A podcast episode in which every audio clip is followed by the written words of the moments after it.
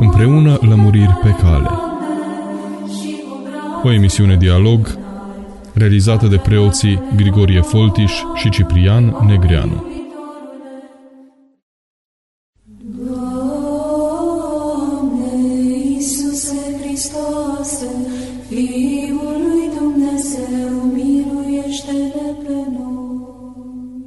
Dragi radioascultători, bine v-am regăsit la o nouă ediție a emisiunii Împreună Lămuriri pe Cale. Eu sunt preotul Grigorie Folti și împreună cu invitatul nostru permanent, Părintele Ciprian Negreanu, duhovnicul studenților din Ascor Cluj-Napoca, vom dialoga pe marginea temei acestei zile a praznicului tăierii capului Sfântului Ioan Botezătorul. Părinte Ciprian, bine ați venit! Bine v-am regăsit! Iisuse Hristoase, Fiul lui Dumnezeu, miluiește-ne pe noi. Părinte Ciprian, mă gândim să ne referim la acest praznic, la pericopa evanghelică și să ne oprim la următorul cuvânt. Atunci când Irod a zis fetei, cere de la mine orice voiești și îți voi da și s-a jurat fetei zicând, orice vei cere de la mine, voi da ție până la jumătate din împărăția mea. Iar ea ieșind a întrebat pe mama sa ce să cer, iar Irodiada a zis capul lui Ioan Botezătorul. Atunci îndată a intrat grăbită la împărat și a cerut zicând, vreau să-mi dai numai decât pe tipsie capul lui Ioan Botezătorul. Și împăratul s-a întristat adânc, dar din pricina jurământului și din pricina celor ce ședeau împreună cu el la ospăț, n-a voit să-i nesocotească cererea. Așadar, acesta este textul la care vrea să ne oprim și să dialogăm și să vedem un pic despre jurământul pe care îl face Irod față de cei care erau acolo și despre necesitatea de a-l împlini. Da și cum să ne raportăm noi la făgăduințele pe care le facem Domnului. Este și cuvântul acela, faceți făgăduințe și le împliniți Domnului.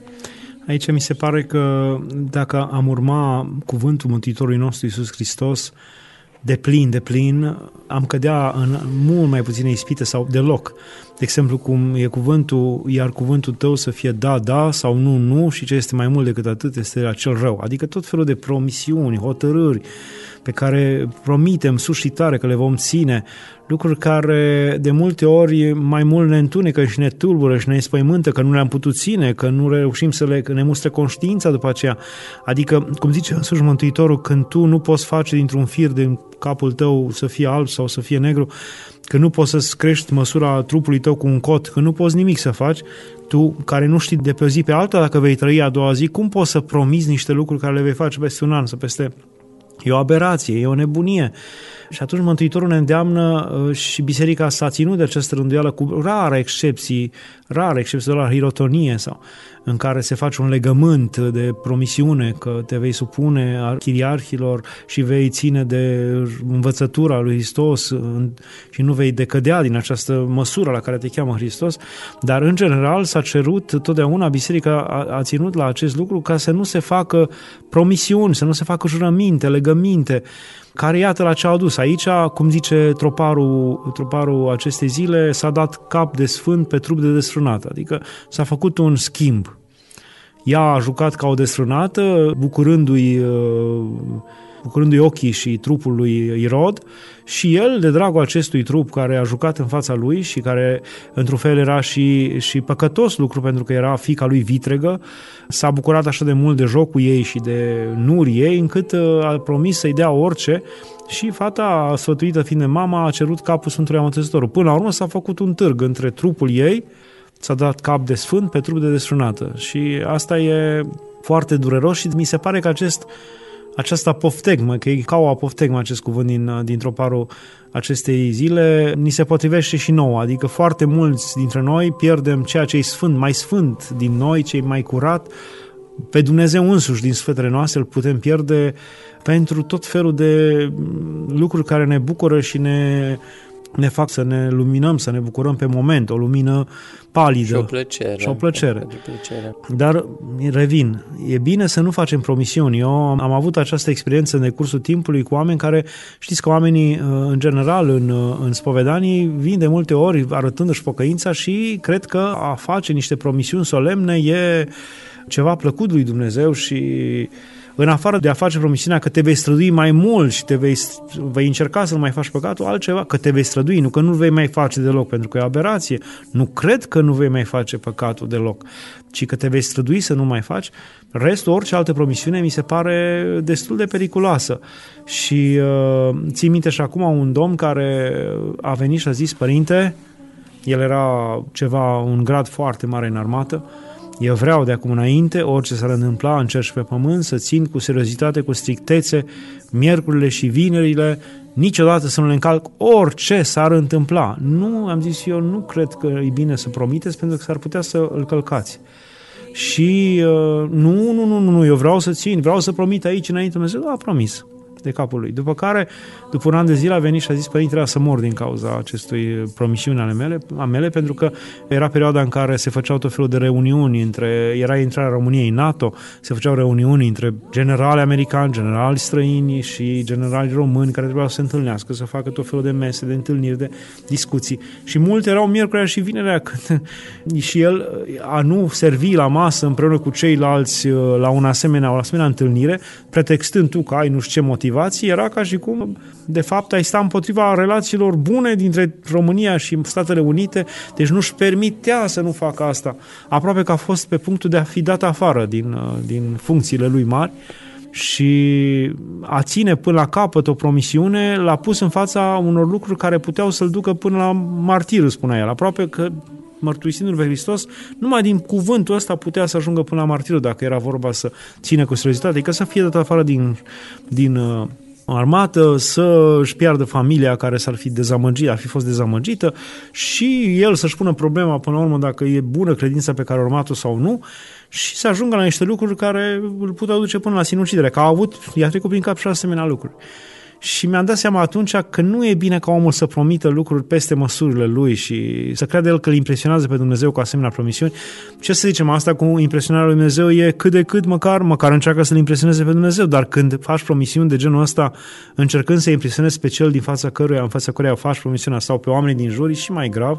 Și Irod a făcut asemenea promisiuni și nu și-a călcat promisiunea pentru că zice, pentru că a jurat și pentru că i-a promis fetei, dar și pentru oamenii care erau de față, adică nu ce zice să lumea. de râs și ce în sensul zice că lumea, să-și da. păstreze demnitatea. Am zis, Or, un om de cuvânt face ceea ce zice. Ori eu i-aș îndemna pe oameni să privească altfel lucrurile, să ne gândim că Dumnezeu a promis că va distruge cetatea Ninivei și a călcat cuvântul său, să ne gândim că Dumnezeu cred că ar fi trebuit de atâtea ori să ne ducă pe noi să cădem în tot felul de ispite, pentru că plata păcatului e moartă dacă ar fi fost după rânduiala lui Dumnezeu, dar a renoit cu noi legămintele și a pus nou început cu noi și și-a călcat cumva dreptatea sa pentru mila sa, a călcat în picioare dreptatea sa, până la urmă nu i-a păsat de faptul că, iată, și-a călcat cuvântul și oamenii pot să-l ia acum în derâdere și să zică nu și-a ținut Dumnezeu cuvântul, de dragul omului și de mila pentru om.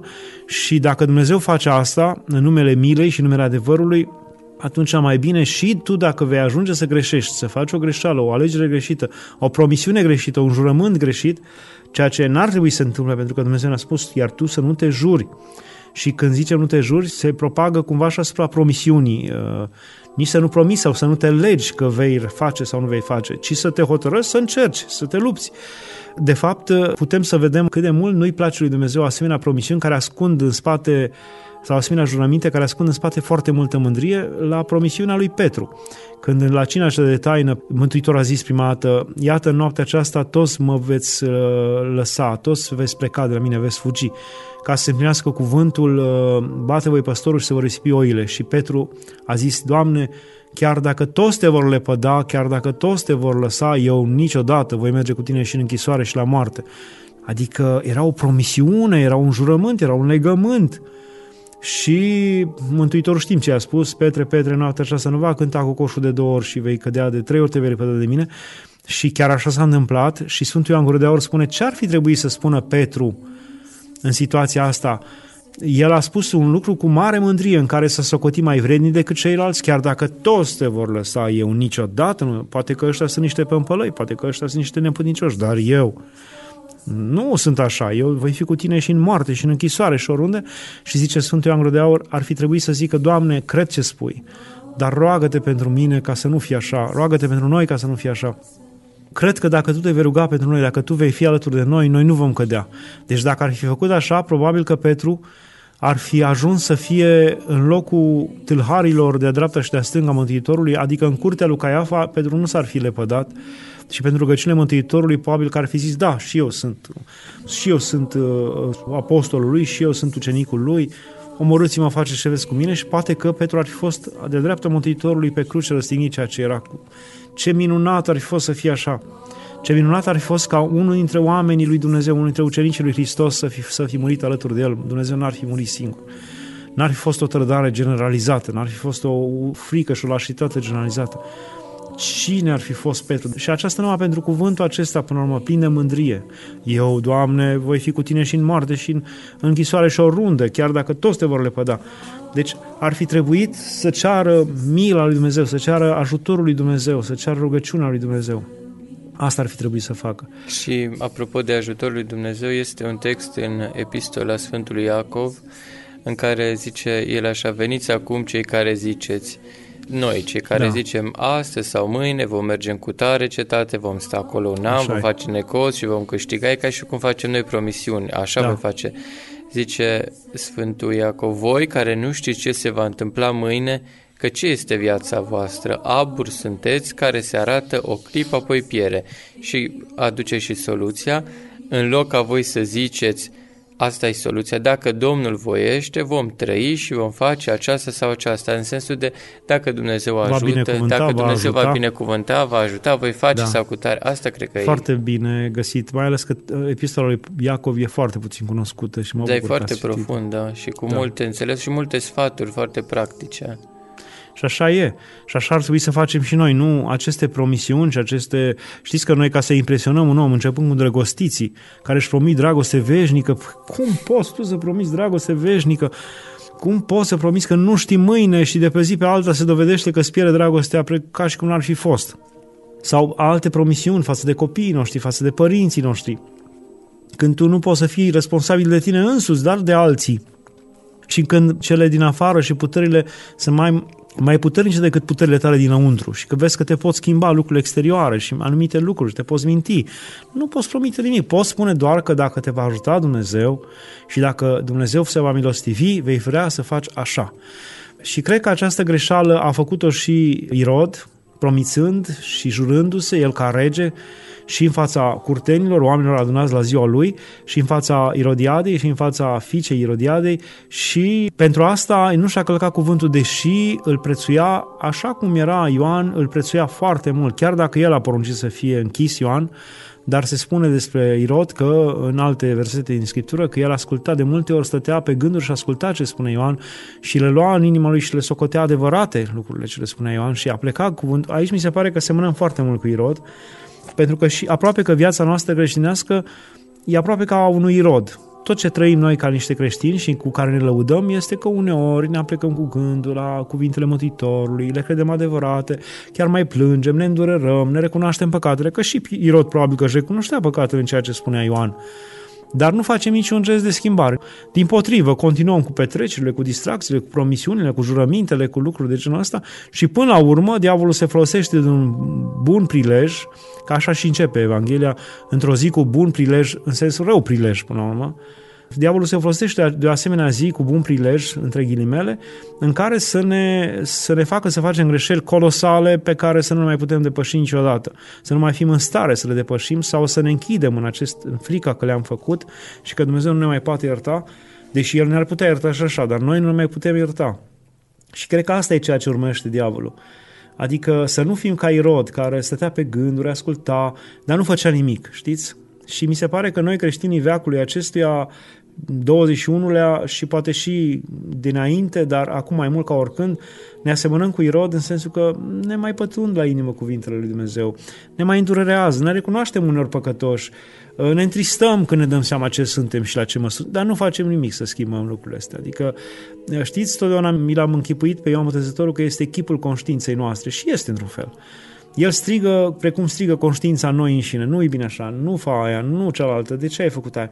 Și și noi stăm și ne ascultăm conștiința, dar nu știm cu ce să ne mai astupăm ziua și noaptea. Cu... Dar de unde această rezistență la schimbare? Omul nu vrea sau nu poate? Nu Poate vrea. că și și. Nu vrea, nu cred că nu poate. Cred că s-a învățat cu o anumită comoditate, s-a învățat cu anumite plăceri, s-a învățat cu o anumită cerc de prieteni, uh, mod de trăire și nu mai vrea să le schimbe, nu mai vrea. Ori uh, conștiința îi cere și de fapt până la urmă dacă asculți până la capăt conștiința, adică Ioan Botezătorul din noi înșine, ar trebui să schimbăm, ca să ne schimbăm, ne spune cumva inima și mintea că trebuie să schimbăm anturajul, că trebuie să schimbăm uh, locurile în care mergem, că trebuie să schimbăm obiceiurile, ori asta noi nu vrem să facem. Și atunci uh, conștiința ne spunem, cădem de acord că așa e, dar nu facem nimic ca să mai... E, sunt prea comode, prea plăcute, de fapt suntem ca într-un sindrom de tip Stockholm. Nici măcar nu știu dacă mai sunt plăcute. Au devenit chiar chinuitoare, îngrozitoare anumite patimi, ne chinuiesc dar ne-am obișnuit cu ele și aproape că, exact ca la cei care suferă de sindromul Stockholm, nu mai pot trăi fără chinuitorul care îi chinuiește și care îi batjocorește și care îi violează. Și așa și noi. Dependență de durere. Da, am ajuns să ne împătimim de modul ăsta de a locui cu răul, cu păcatul și ne simțim siguri acolo, nu vrem să schimbăm nimic, nimic, nu mai vrem să schimbăm și ne-am și împătimit. Cum și Sfântul Nicolae Velimirovici ajunge să spună că există o lucrare a diavolului și încă a celor mai mari dintre diavoli în care omul ajunge să-i placă păcatul și să se cufunde în el și să-și dorească să continue să trăiască în, în păcat, nu în păcat în sine, ci în tristețe, în durere, ajungem să îndrăgim tristețea, durerea, chinul. Ne împătimim de chin, de suferință. Exact cum vedem pe unii oameni care tot timpul sunt triști și spun tuturor cât de triști sunt și nu mai vor să iasă din tristețea aceea. Oricâte variante le alegi, ei aleg să fie triști și să spună cât de triști sunt. S-au împătimit de propria lor tristețe și de propria lor disperare. Și cred că este ceva de genul ăsta și în sfătul nostru și atunci noi ascultăm, recunoaștem că și diavolul, diavolul crede și se cutremură la tot ce spune Dumnezeu și dar nu face nimic altceva. Nu face, nu schimbă nimic. Și cred că cuvintele spuse de Mântuitorul mulțimilor care l-au înconjurat la un moment dat și spuneau, noi este fiul lui Avram și Mântuitorul le spune, voi nu sunteți fiul lui Avram, că dacă ați fi fiul lui Avram ați face poruncile Dumnezeu și m-ați ascultat pe mine, ci sunteți fiii diavolului că ascultați de el, cred că ni se potrivește și nouă. Adică suntem fii ai diavolului, ascultăm de poruncile diavolului, ne bucurăm de tristețea și de mâhnirea și de chinul pe care ne aduce diavolul, stăm în mustul acestor tristețe, acestor dureri și nu vrem să ieșim din ele. Da, e o dramă foarte mare ceea ce spuneți și foarte reală dacă stăm să ne gândim și suntem foarte onești. Aceasta că undeva patimile, deși la început au avut o dulceață cu ghilimele de rigoare, acum de fapt nu mai aduc această dulceață și totuși nu putem să renunțăm, deși omul undeva în mintea lui, rațiunea conștientizează că ceva nu e regulă, mă gândesc acum la cei care sunt dependenți de orice fel de substanță, de orice, orice adicție am luat în calcul, ei conștientizează, efectele se văd, nu mai am da. familie, nu mai am copii, toată lumea am părăsit, nu mai am serviciu, rămân pe drumuri, cei care se dependesc de jocurile de noroc. Și totuși nu se declanșează schimbarea. Există dorințe, dar nu există, nu știu, undeva ceva, e un scurt circuit. Și cred se că se merge undeva și lasă că mai fac puțin și o vedea, poate spre sfârșit, poate o să găsesc momentul și o să mă desprind. După o expresie pe care ați folosit dumneavoastră, un soi de concubinaș cu diavolul, da. așa câte un pic. Da, lasă, mai stau puțin, că Dumnezeu mă va ierta, mai târziu voi face eu când.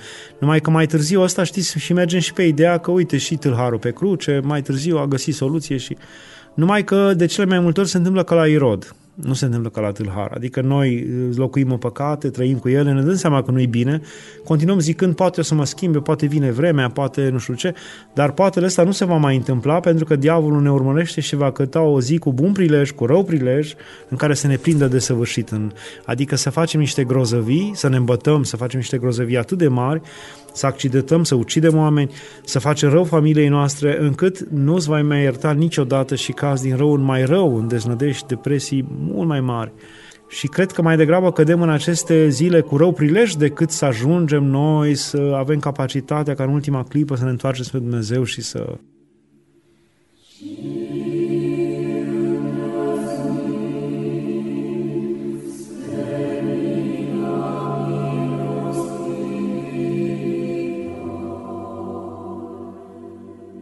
Părinte Ciprian, ce credeți că ascunde această îndrăzneală noastră de a face făgăduințe și jurăminte în fața lui Dumnezeu? Ce patimă sau Eu mă gândesc la încrederea în sine, că o foarte mare încredere în sine, crezând că asta ascunde, de fapt, foarte multă mândrie. Dumneavoastră, cum vedeți lucrurile? Da, multă mândrie și multă lipsă de experiență, în sensul cel mai bun al cuvântului, pentru că dacă vrei să aduni experiență și să tragi o concluzie, o poți face și într-o jumătate de an, nu trebuie să trăiești o viață. Mi-aduc aminte de un băiat pe care îl spovedesc, un tată de familie pe care îl spovedesc de vreo 20 de ani și care a venit acum câteva luni și mi-a zis Părinte, mi-am dat seama de un lucru. Că eu sunt un uh, neținător al, al cuvântului și al promisiunilor și nu le țin. Pentru că, zice, au fost mai mulți oameni de cursul timpului care mi-au spus, spun ceva, dar să nu zici. Și zice, am ținut un an, doi, trei, cinci, șapte, zece, dar după vreo zece ani tot am spus. Deci eu nu țin cuvântul. Eu sunt un mincinos și nu sunt înținător al jurămintelor, al legămintelor. E o prostie. Și acum le spun la toți că nu spune că eu o să spun. Nu spune că o să spun. Deci lasă-mă în pace, nu, nu vreau să știu nimic. Dacă nu trebuie să spun la alții, eu mai devreme să trebuie să voi spune, că am experiență. Știu. Pentru că ți se pare că lucrurile au trecut, acum ce mai spun, domnule? A, nu. Am și uitat că am promis după 10 ani. Și zic, păi tu nu știai, ăla a făcut nu știu ce. Și mi-am bucurat de, de cumva rezultatul experienței uh-huh. lui și de sinceritatea acestui om, care a zis nu mai vreau să mi se spună nimic, pentru că eu o să spun. Și cred că oamenii ar trebui să-și dea seama de acest lucru și să nu... Da, ce în spate? Mândrie. O mare părere de sine ca la Petru, când a zis, eu, eu, Doamne, dacă voi fi cu tine și în moarte și în închisoare și oriunde. Și, de fapt, nu înțelegea că totul stă în mâna lui Dumnezeu până la urmă. Adică în mâna lui Dumnezeu nu se că El și-a luat toată partea bună și ți-a lăsat rău ci că noi în sine nu avem ce să promite că suntem așa de slabi și pervertiți și schimbători, încât dacă Dumnezeu nu ne ajută, vai de noi, vai de noi, adică că acel cuvânt spus de Mântuitorul că fără mine nu puteți face nimic este adevărat și veșnic în toate situațiile, nu numai uh, cine știe ce situații unice pe care ni le alegem noi. Că dacă Dumnezeu nu îngăduie sau Dumnezeu nu te ajută, nici cele mai mici lucruri nu le poți face până la urmă. La un moment dat a fost o grupare dintre iezuiți care au dezvoltat un concept despre lume zicând uh, ce ne-ar putea opri să credem că Dumnezeu zidește lumea în fiecare fracțiune de secundă din nou. Și că cu fiecare fracțiune de secundă pe care, în care zidește lumea Dumnezeu, o zidește în funcție de voința noastră. Și noi vrem acum să ne punem mâna prin păr, acum ne zidește cu mâna prin păr, după aia ne zidește cu mâna Adică totul e în mâna lui Dumnezeu într-o fracțiune de secundă. Nu e adevărat, bineînțeles, dar, dar e adevărat în sens duhovnicesc. În sensul că nu se mișcă nimic fără voia lui Dumnezeu, fără, fără îngăduința lui până la urmă și că noi hotărâm să facem nu știu ce. E o chestie care te ajută El sau te întărește El după aceea dacă îl vei ruga să faci acel lucru. Nu o să poți face tu de unul singur niciodată. Dacă ar putea omul să creadă lucrul acesta, cred că are și din această plasă a, sau această minciună a promisiunilor. Promisiunea mi se pare motoul mândriei noastre. Promisiunea e motoul mândriei noastre pe care îl scriem, îl arborăm deasupra cărții vieții noastre.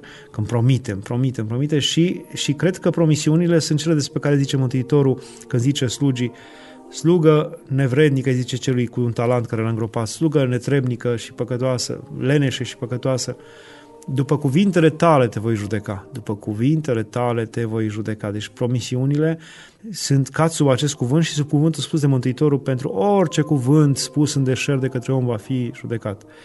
Orice cuvânt spus în deșert și mi se pare aceste cuvinte cele mai potrivite să socotim că spuse în deșert. Așa, ne apucăm noi să promitem niște chestii în deșert, în sensul că nu avem nicio bază sau să spunem niște lucruri despre noi sau despre alții, promițând ceva sau hotărând ceva, tu neavând nicio bază a puterii tale de a mai trăi o zi sau două sau... Și după aceste cuvinte vei fi judecat. Deci cred că, așa ca o slugă leneșă și vicleană, după cuvintele noastre vom fi judecați și mă gândesc la tânărul bogat. Tânărul bogat a venit și a căzut în fața Mântuitorului așa, într-o stare teatrală, învățătorule bun. De ce a ieșit în evidență și au scris toți evangeliști despre el?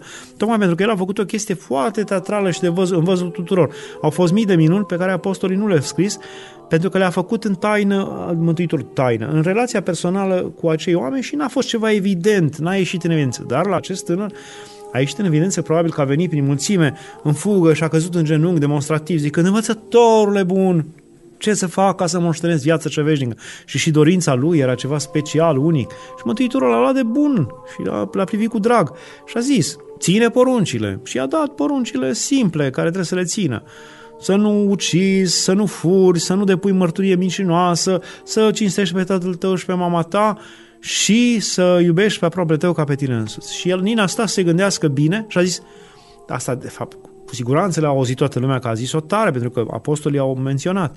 A zis, acestea toate le-am ținut din tinerețile mele. Cine poate să spună că uh, le ține din tinerețile lui? Că n-a desfrânat, când, când ne gândim că desfrânarea înseamnă și să te uiți cu ochi uh, necuvincioși la cineva, că n-a mințit niciodată, să nu furi, să nu minți, N-ai mințit niciodată, nu se poate. Sau că ai, tu care ești un om bogat, că era tânăr, bogat, dregător, ai ținut uh, porunca iubește pe aproape tău ca pe tine însuși. Cine poate spune? E clar că el privește cu multă specialitate lucrurile astea, le ia așa, am făcut ce n-am făcut și le-am ținut toate, gata, acum ce trebuie să mai fac? Era o mândrie mare în spatele, deci când apar aceste mândrii, mândria de a crede că tu faci, că rezolvi, că exact ca la promisiuni și jurăminte, Dumnezeu atunci îți dă a dat o ascultare mai grea decât la oricine până atunci. În general n-a cerut nimănui, nici măcar la Marta și Maria și la Lazar nu i-a cerut să-și vândă casa, n-a cerut nimănui. Nici la Petru a zis, du-te, lasă-ți familia, scoate din casă pe soacră, pe soție așa și vinde casa. N-a cerut nimănui. La acest tânăr i-a cerut pentru că el exagera în laudă și în mândrie și în părere de sine și credea că le face toate și mai întrebe ceva. Și atunci Dumnezeu l-a lovit acolo unde era cel mai slab și mai sensibil, tocmai ca să-i stâmpăre mândria. Bine, du-te, vinde averile tale, dă-le săracilor și vină după mine.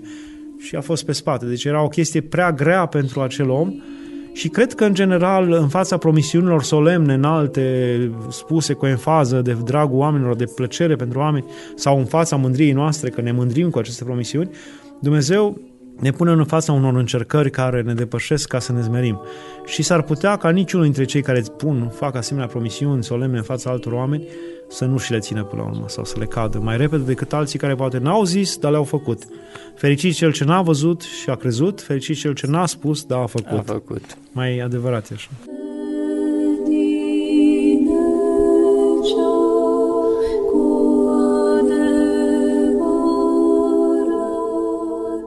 Părinte Ciprian, vă mulțumim pentru prezența în emisiunea de astăzi. Mulțumesc și eu. Dragi radioascultători, aceasta a fost ediția emisiunii de astăzi.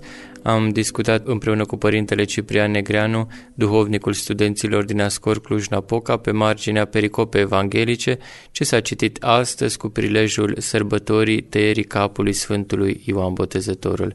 Până data viitoare, vă dorim tuturor